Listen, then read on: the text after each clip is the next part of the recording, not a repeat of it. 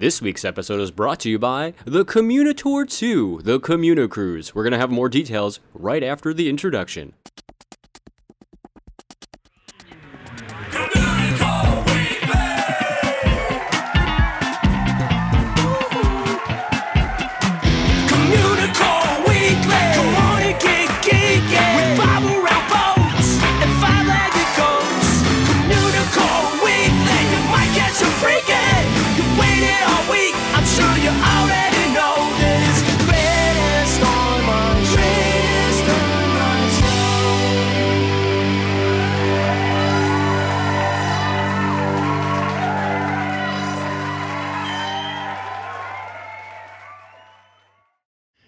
And welcome to Communicore Weekly, the greatest online show and home of the world's first pair of independently born identical twins. I'm George. And I'm Jeff. And just like that really handsome dude who was talking when the episode started that said there's going to be more details about the Communicore 2, that's Oh, that time. This was, this was your week, not my week. Uh, what? Oh.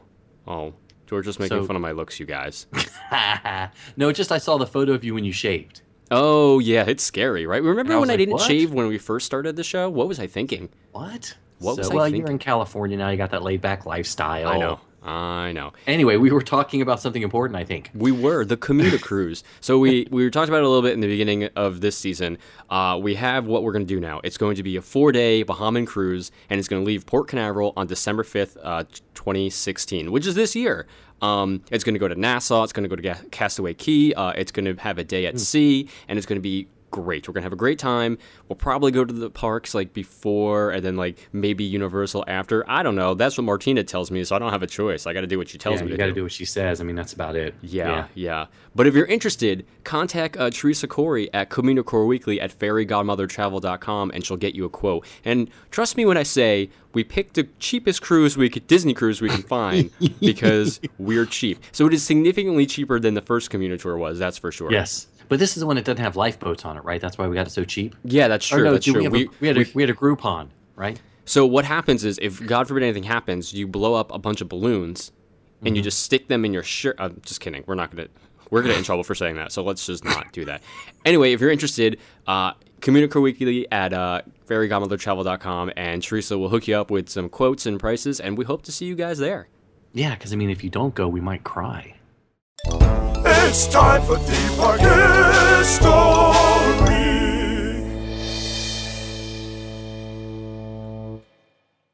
Six Flags is currently the largest regional theme park chain in the entire world. Uh, they currently operates uh, 18 theme parks, thrill parks, water parks, and family entertainment centers.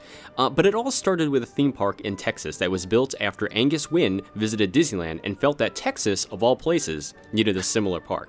So he formed the Great Southwestern Corporation and they began planning for a theme park. So Angus was born on January 9th, 1914, in Texas. His father was a lawyer, and his brother would be one of the original owners of the Dallas Cowboys, which apparently has something to do with the sports. The what? Um, I don't know the sports what it says. The uh, so in 1946, after serving in the Navy, uh, Angus returned to Dallas, where he was tasked by his uncle to develop an 820-acre tract of land into a post-war community. And Wynnewood, as it was called, was a self-contained community that also had a 27-acre shopping center.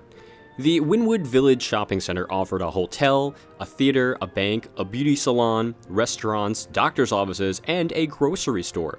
And it was also an incredibly ambitious undertaking and held a value of $25 million in 1946 and $40 million in 1960. So it was obvious that Angus had a flair for a real estate development, and this would help with the development of the Six Flags. And along with investors from New York, Angus hired Randall Duell, a set designer from MGM who was originally an architect, to help plan the park. And just like with the designs of Disneyland, Duell understood that a good theme park needed theming. So now, Randall Duell probably deserves his own segment. But in 1959, he joined C.V. Wood, who helped build Disneyland, to design Freedomland in New York. And after Freedomland, he designed Six Flags over Texas. And after Six Flags Over Texas, uh, he was tapped for the following projects. Uh, there was Marriott's Great Adventure Parks in Illinois and California, uh, the Universal Studios Tour, the Texas Pavilion of the 1964-65 New York World's Fair, uh, Magic Mountain, Opryland, Astroworld in Houston, and Hershey Park. You know, just to list, you know, the, the very small few of them. Um, Yeah. But it took over a year, year to build, and it opened in 1961 with just a 45-day season, which is insane. Um, Angus spent 3.5 million of his own funds for the park, which cost a total of 10 million dollars. So Angus wasn't really worried about competing with Disneyland and focused his marketing on Texans. And fortuitously, the theme park was built in Arlington between Dallas and Fort Worth, situated off a major highway like Disneyland and most other successful theme parks that would be built later. Uh, originally, Angus wanted to call it Texas under Six Flags, and you know, similar to the birth of Mickey Mouse, it's become a legend in the company. Some attribute it to Angus's wife, and others to entertainment director Charles Meek, but one of them told Angus that Texas isn't under anything. Or, translated from the original Texan, Texas ain't under anything. Probably the best accent you have ever done. I know, history of this five years, and there we go. There we go. That's the one. Thank you, ladies and gentlemen. So the six flags that have flown over Texas are Mexico, Spain, France, uh, Confederate States of America, and Texas, and the United States of of America, of course. So when the park opened, it was themed to these these six areas, not only for theming, but also to help guests navigate the park. The park opened on August 5th, 1961, and as mentioned earlier, it was only open for 45 days. But over 550, 100,000 people visited by November 25th, 1961. Obviously, the park was a huge success, and it changed Angus's original plan for it. Yeah. So Angus had planned to use the park to be a temporary moneymaker for the Great Southwest Industrial District, and then he would use that money to fund other projects. But over time, Six Flags Over Texas would become the biggest tourist attraction for the state. And during the first season, Six Flags Over Texas used the pay one price model that sort of started with Pacific Ocean Park, which charged 90 cents admission, but some attractions still had charges to them. And most parks and fairs charged a very small admission and then sold individual ride coupons. In this case, at Six Flags Over Texas, uh, admission the first season was $2.75, $2.75 for adults, and $2.25 for children. So, what was available for that first season? According to the guide map, then, there were 46 major attractions. Now, granted, some of these major quote unquote attractions were restaurants and static displays, but it was still fairly impressive for a theme park like that. So, some of the major, major attractions there was uh, the front gate area had the Star Mall with the dancing fountain. The Modern USA section in the has the uh, Southwest Life petting zoo with goats. Uh, there was a donkey, a baby elephant, and a turtle. And there was also uh, the Missile Chaser, which was a scrambler ride, the Happer, Happy Motoring Freeway, which is kind of like the Autopia, Astrolift, which was a gondola ride, and the Sidewinder, a uh, wild mou- mouse coaster. And it was themed on current and future Texas. So the Missile Chaser makes tons of sense, right? Totally. Okay. So the French section recreated Fort St. Louis around the time period of 1865. It has La Salle's Riverboat Adventure, which was similar to the Jungle Cruise, except there were Spanish conquistadors attacking your boat while you search for an alternate route to the Mississippi. Um, the Confederacy of the United States was based on Texas from 1861 to 1865. It had the amphitheater and the Butterfield stagecoach ride, the Little Dixie Carousel, and the Confederate recruiting station and reenactment performers. The uh, Are you getting I was gonna uncomfortable to- reading this? Yeah, I was going to try to say that a little quickly, but I realized we need to talk about it. Okay. So, at the Confederate recruiting station and the walk around reenactment performers, the rebel soldiers, dressed in appropriate grays, um, would parade throughout the day looking for Northern spies. And they would then execute the spy. Uh, and then you could also take a raft to Skull Island and, and ride the tree slide in the Skull Slide. And apparently, this was modeled after Tom Sawyer Island maybe we think Yeah, maybe. So the Skull Island was considered part of the Confederacy section, but we're still not entirely sure why. Um, and it was, you know, it was themed loosely on pirates from the Gulf Coast, like uh, John Lafayette. And you took a raft that looked like a log cotton raft to the island. And Skull Rock was obviously like the main part of the island. You would climb up and through the right ear hole. You can look through the eye sockets and then slide down the left ear hole. And there was also the swamp tree slide, when you would climb up 30 feet up this steel staircase around a tree and slid down a spiral slide on burlap sacks. And we're pretty sure this wasn't the inspiration for the Ewok village in Return of the Jedi, but we can't be 100% positive on that. Yeah, yeah, don't quote us yet. Uh, the Texas section was modeled on Texas, uh, sort of like of the old West cowboy cowboy era or cowboy town. Uh, it featured the Six Flags Railroad, which, like Disneyland Santa Fe, encircled the park. And the Texas station was called the Great Southwest Station, and it was the only station on the route until 1963. So the park opened with two engines. Engine number one is known as the Green Train and was built in 1901. And engine number two is the Red Train and was built in 1897. The engines were built for a sugarcane plantation in Louisiana. Uh, the Green Train was renamed the General Sam Houston, and the Red Train was called the Mirabeau B. Lamar. And they are only they are they are the only opening day attractions that are still left. Uh, but you could also find the Astrolift terminal in Texas, so you could go from Texas to the USA.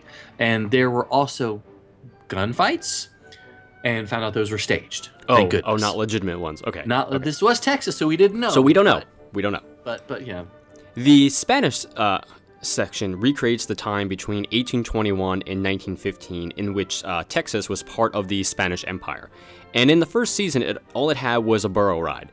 But sadly, this wasn't a major roller coaster, but similar to the mule rides at Disneyland. Uh, it was called Los Con- Conquistadores Coronado Burro. Sure. Um, exactly. But it was removed after the second season. So Mexico represented Texas between 1821 and 1836, and you walked under the Antonio Banderas de Colores, um, which were the colorful. What? What's wrong? Wrong? Canopy. Uh, no, that I think the Antonio Banderas de Coloris is perfect. Okay, cool. We might get a sponsorship from Hey, Mr. right. Antonio Banderas. Hey, They were uh, colorful canopied gardens, and you can also ride the Fiesta train, which was a small, uh, narrow gauge train that took you through various animated scenes. And for kids, there was the goat cart ride, not golf cart, goat No, cart, say that. Say that again. goat cart, Yes. which is an actual cart pulled by goats. That's genius. Um, But between Mexico and Texas, there was a Indian village. Yeah. Surprisingly, I showed that picture of that to my 12-year-old, and he was even more excited once he saw they were real goats. I was Yeah. like, okay. That's awesome. Okay, and so all of that was just the first 45 days. And there would be a lot of changes over the next 50 plus years that the park's been around. No spoilers, though. So we're just going to take a look at some of the highlights that have happened, even though it's a lot of highlights. So in 1962, the Sidewinder coaster is moved from modern USA to Mexico, the section of Mexico, and it's renamed La Cucaracha. Uh, and in its place, a second track is added to the Happy Motoring Freeway because kids just love driving little cars. Um, Texas gets the Chaparral Antique Cars ride, and these are sort of like Model Ts or jalopies. And the Confederacy gets the Caddo War Canoes. And the canoes are just like the ones at Disneyland, except a quote Indian end quote employee steered. Yeah, and they made jokes and other things apparently. So, uh, Skull Island then gets a treehouse slide, a barrel slide, and a mini pirate ship play area. The Casa Magnetica opened in the Spanish section, and this is sort of like what they call the Crooked House with a guided walking tour. You know, mainly with optical illusions, like is this floor crooked? Is that door really this small? Stuff like that. Those are very simple optical illusions. Yes, it was. But they were fun, So- I'm sure. um, in 1963, Boomtown, an entirely new section of the park, was added. Um, and it was based on a typical Texas oil field of the 1890s. The Boomtown station of the Six Flags Railroad allowed for a second stop on the route. And the park also, also installed a 1925 or 1926 uh, Dentzel carousel called the merry-go-round in the guides. There was also the Skyhook, which was a really odd ride, and I think it deserves more attention uh, for, for a second here. It was actually originally built for the 1958 Brussels World Fair, and it was moved to Six Flags Over Texas for the 1963 season. So there was a large Y shaped tower that had two baskets, one off of each arm. And the baskets would hold 14 people and would reach a height of 155 feet. One basket would be raised halfway while the other basket was lowered halfway, and the entire structure rotated 180 degrees while both baskets were in the middle. Then the baskets would continue with one unloading and one loading gas, while the other one remained 155 feet in the air. Yeah, so count me out of that one. Okay, fine, I'll do Not it a big myself. fan of that one. Okay, that's fine, and you can report back to us. So, um, another big moment in 1963 was another first for Six Flags and the world. Ooh. Ooh. yeah, so please excuse my non-Spanish. El Asadero, or the Sawmill, debuted, and it was the world's first log flume ride and was built by our good friends at Arrow Development. Hey. Um, yay! So Arrow had also built the Happy Motoring and uh, Chaparral cars. Um, and at that point, sadly, the Burros were booted out for the log flume in the Spanish section. And this log flume would spur Arrow to build them all over the world, including for the one at, at the 1964 New York World's Fair. And the goat cart ride was removed, but I'm still kind of stunned that that even existed. I think we need to make a theme park just for that ride, honestly. it could be the five-legged goat cart. hey, that works. Yeah. Uh, so 1964 saw the addition of a ride, and several others uh, were moved. The Spelunker Cave uh, added to the Confederacy, and it was a water-based dark ride with animated elves that sang as you traveled through the mystical water-propelled ride. The La Cucaracha roller coaster was removed, and El Sombrero hat ride was added in its place in Mexico, which seems even more vaguely racist than earlier. Um, in 1966, the runaway mine train was added to Boomtown, and this is another important first. Uh, Arrow took the technology that they used to build the Matterhorn at Disneyland to build this roller coaster, and it cost $1 million and used tubular steel pipe tracks and nylon wheels. And this coaster actually helped pave the way for all future metal coasters and has been added to most all the regional parks in the United States. Yeah, and Six Flags Over Georgia was opened in 1967, but that's a different podcast. Um, over the next few years, we had some flat rides added, like the Jet Set, which was modeled after the Astro Orbiters, and Sid and Marty Krofft um, redesigned the Fiesta train with more modern animations. And they included a gun battle in a Mexican city, which had Batman and Robin peeking out of a window. What? Yeah, and I don't know if it was like a cardboard cutout or little animations, but maybe a little foreshadowing? Maybe. Maybe. Okay, so they also added a second flume ride right next to the first one because in Texas it's apparently so hot you need two flume rides. And in 1969, the tower section was added. And this section is sort of themed after an oral oil derrick. And the oil derrick is the 300 foot tall observation tower, which was built by Intamin. And it sort of looks like the Eiffel Tower at King's Dominion and King's Island. And they added a dolphin show because They added a mini mine train next to the regular mine train in 1970. And this was a ride especially for the kids. Uh, Six Flags over Mid America opened in St. Louis in 1971. And they also opened the Big Bend poster uh, by Swastika. I don't know, you're the roller coaster- Schwarzkopf. That's it. Yeah. Uh, and that was a speed racer uh, style coaster with toboggan style seating. In 1973, Good Times Square opened. you mean like dynamite? Uh, sadly, no. That, that would have been awesome. Not even Dynomutt. That would have been even better. Um, so Good Times Square was modeled on the 1950s. Uh, Doc Snooker's infernal electric bumping machines were added. Basically, this amazing bumper car ride with a great name. That's what made it. Uh, but not not go karts. That'd be even better. The Railroad Depot was added after the Boomtown was removed the year before. And also, they added the Crazy Legs, an octopus style ride, which happens to be a uh, childhood favorite of George's, I do believe. yes, it is. I love those rides. Um, Six Flags purchased Astroworld in 1975, uh, Great Adventure in New Jersey, my home park, in 1977, and Magic Mountain in California in 1979. The Texas Shootout was added in 1976. That's C H U T E, not shoot shoot. Exactly. Just wanted to be sure. Basically, it was a parachute drop style ride, which debuted at the 1939 uh, New York World's Fair.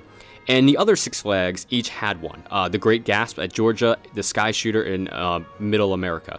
And obviously, Texas Shootout is a more better but also very confusing name. yes, it is. So, Shockwave was added in 1978, which was a looping coaster with two back to back vertical loops. And sadly, in 1979, Angus Wynn passed away. Um, in 1980, the Judge Roy Scream coaster was added to Good Times Square. And this was a custom out and back wooden coaster named after the 19th century Justice of the Peace, Judge Roy Bean. And so, people listening from the future, we would like a roller coaster named after us Yes, please. we'd be okay with that. And then the Conquistador, which was one of those flying ship rides that goes back and forth and makes me sick, was added in 1981. And in 1982, the LaSalle River Adventure, one of the original rides, was removed along with the petting zoo and the last of Skull Island. And Texas Cliffhanger, another first of its kind for Six Flags and the world, uh, was uh, debuted or debuted. It was a 128 foot L shaped tower that took riders up to the top and then dropped them 10 stories, gradually curving 90 degrees so the riders were on their backs in the cart when the ride stopped. And the ride was, again, as I said, the first of its kind and cost $2.1 million. Uh, Penn Central had uh, been managing the parks for the first few years and then sold them to Bally Manufacturing Corporation in 1982. In 1983, the children's play area was themed to Pac Man, uh, the Roaring Rapids, and the Texas Tornado swings were also added during that time. In 1984, Pac Man Land was removed and replaced with Looney Tunes Land in 1985. Six Flags bought Marriott's Great America in 1984, and many of the flat rides there were rethemed.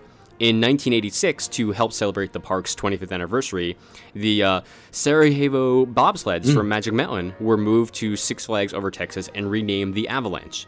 And it was unique because the bobsleds weren't on a track and would never offer the same experience twice, which made it twice as deadly.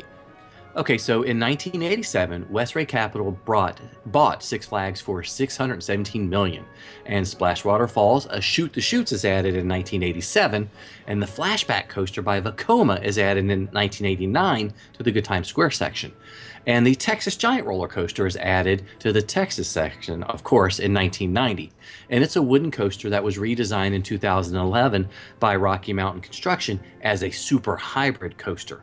And in 1991, Time Warner bought one half of Six Flags, which is an independent group that actually manages the park, which is kind of weird. And then Blackstone and Wertheim Schroder bought the second half. Most of the changes over the next few years were cosmetic or just simply name changes. Uh, in 1996, Runaway Mountain, uh, an enclosed coaster by Premier Rides, is added, and this is the park's eighth roller coaster. In 1998, Premier Parks buys the Six Flag Corporation, which is the body that manages the park. In 1998, the Mr. Freeze coaster opens, and this is a Premier Rides uh, launch coaster. In uh, 2012, the trains were reversed and it would be called Mr. Freeze uh, Reverse Blast. And in 1999, the Gotham City section of the park opens because Gotham was always like part of Texas, right? Yeah, I think so. Okay, so obviously Gotham City is themed to Batman from the DC Comics universe, and one of the big attractions is the Bollinger and Mabillard inverted coaster called Batman the Ride. Uh, over the first half of the decade, a lot of flat rides were added, mainly in the children's area, including 10 new rides for the 45th anniversary, including Cloud Bouncer, Crazy Legs, the Sidewinder, the Rodeo Ride, and La Fiesta de las Tazas. Or Sure. something. yeah.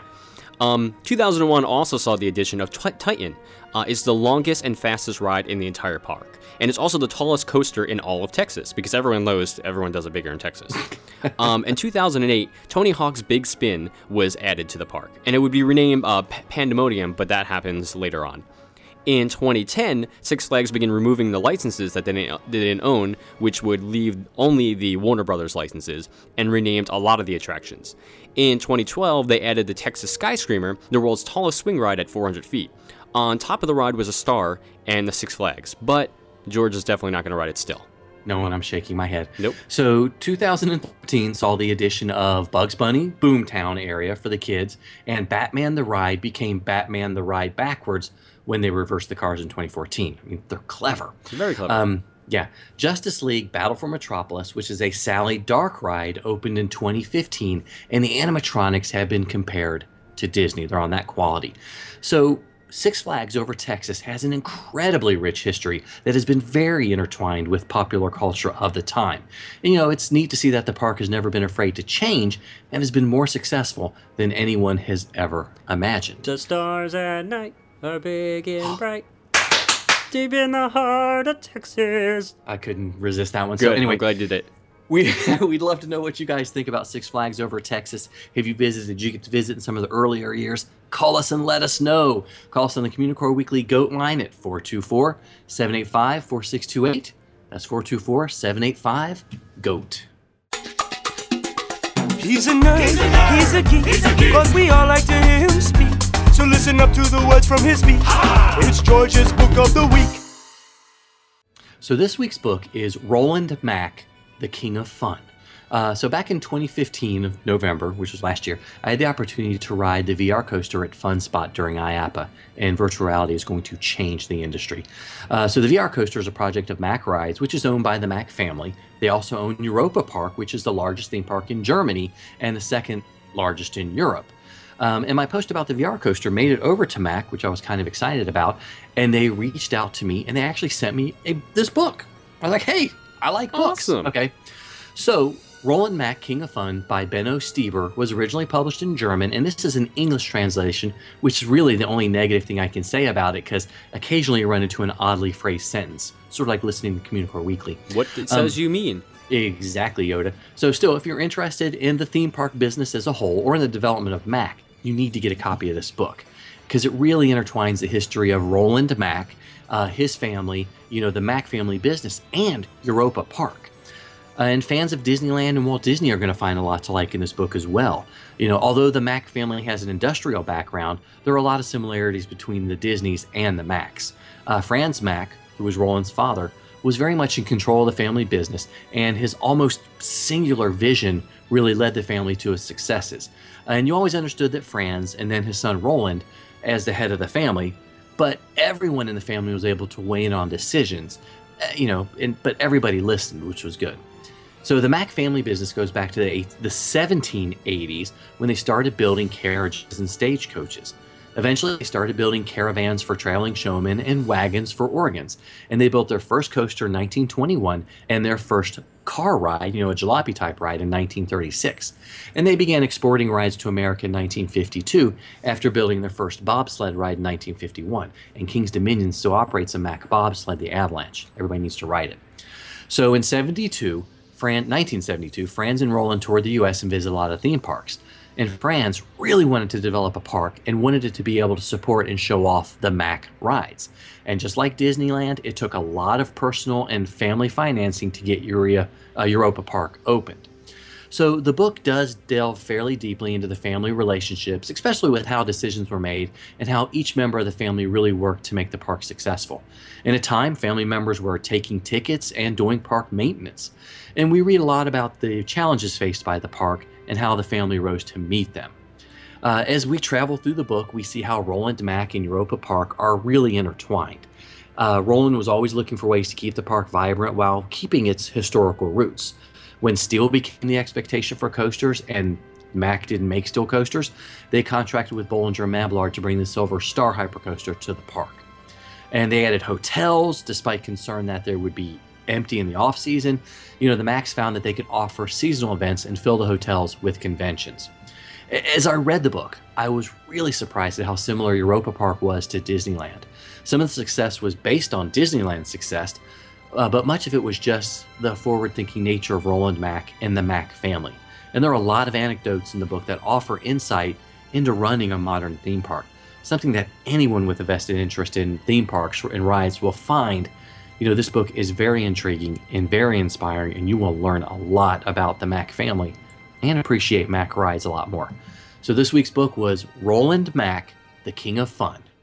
Sometimes you might see it, sometimes you don't. Hey, look, what's that? It's a five The Barnstormer, featuring the Great Goofini at Walt Disney World's Magic Kingdom, is an older attraction that was kind of repurposed to fit into the whole uh, storybook uh, circus theme. Um, and you know, while there are a few references that allude to its past, there, you know, the past of the ride itself. I mean, there's also one that goes even further back to Goofy's past, and that is Goofy's, you know, trademark scream that was created all those years ago.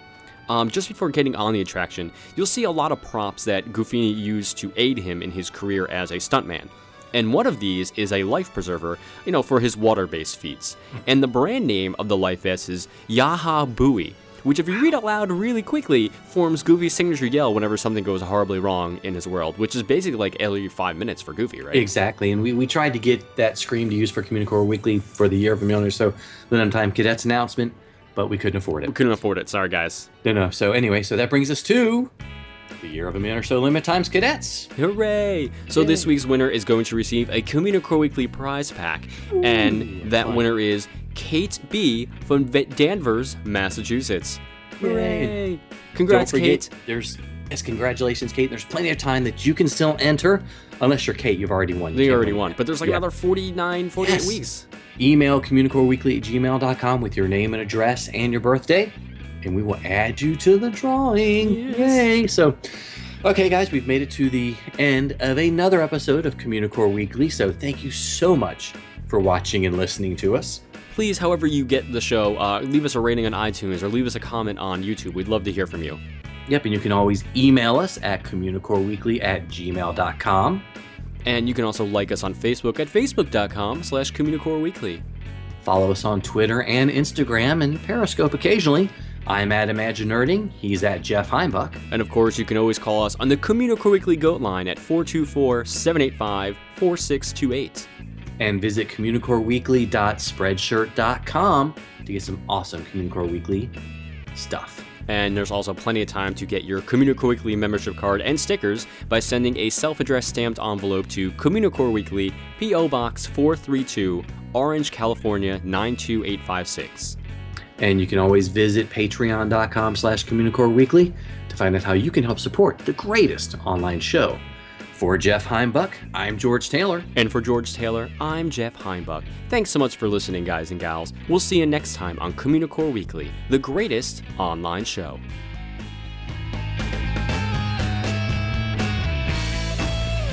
More.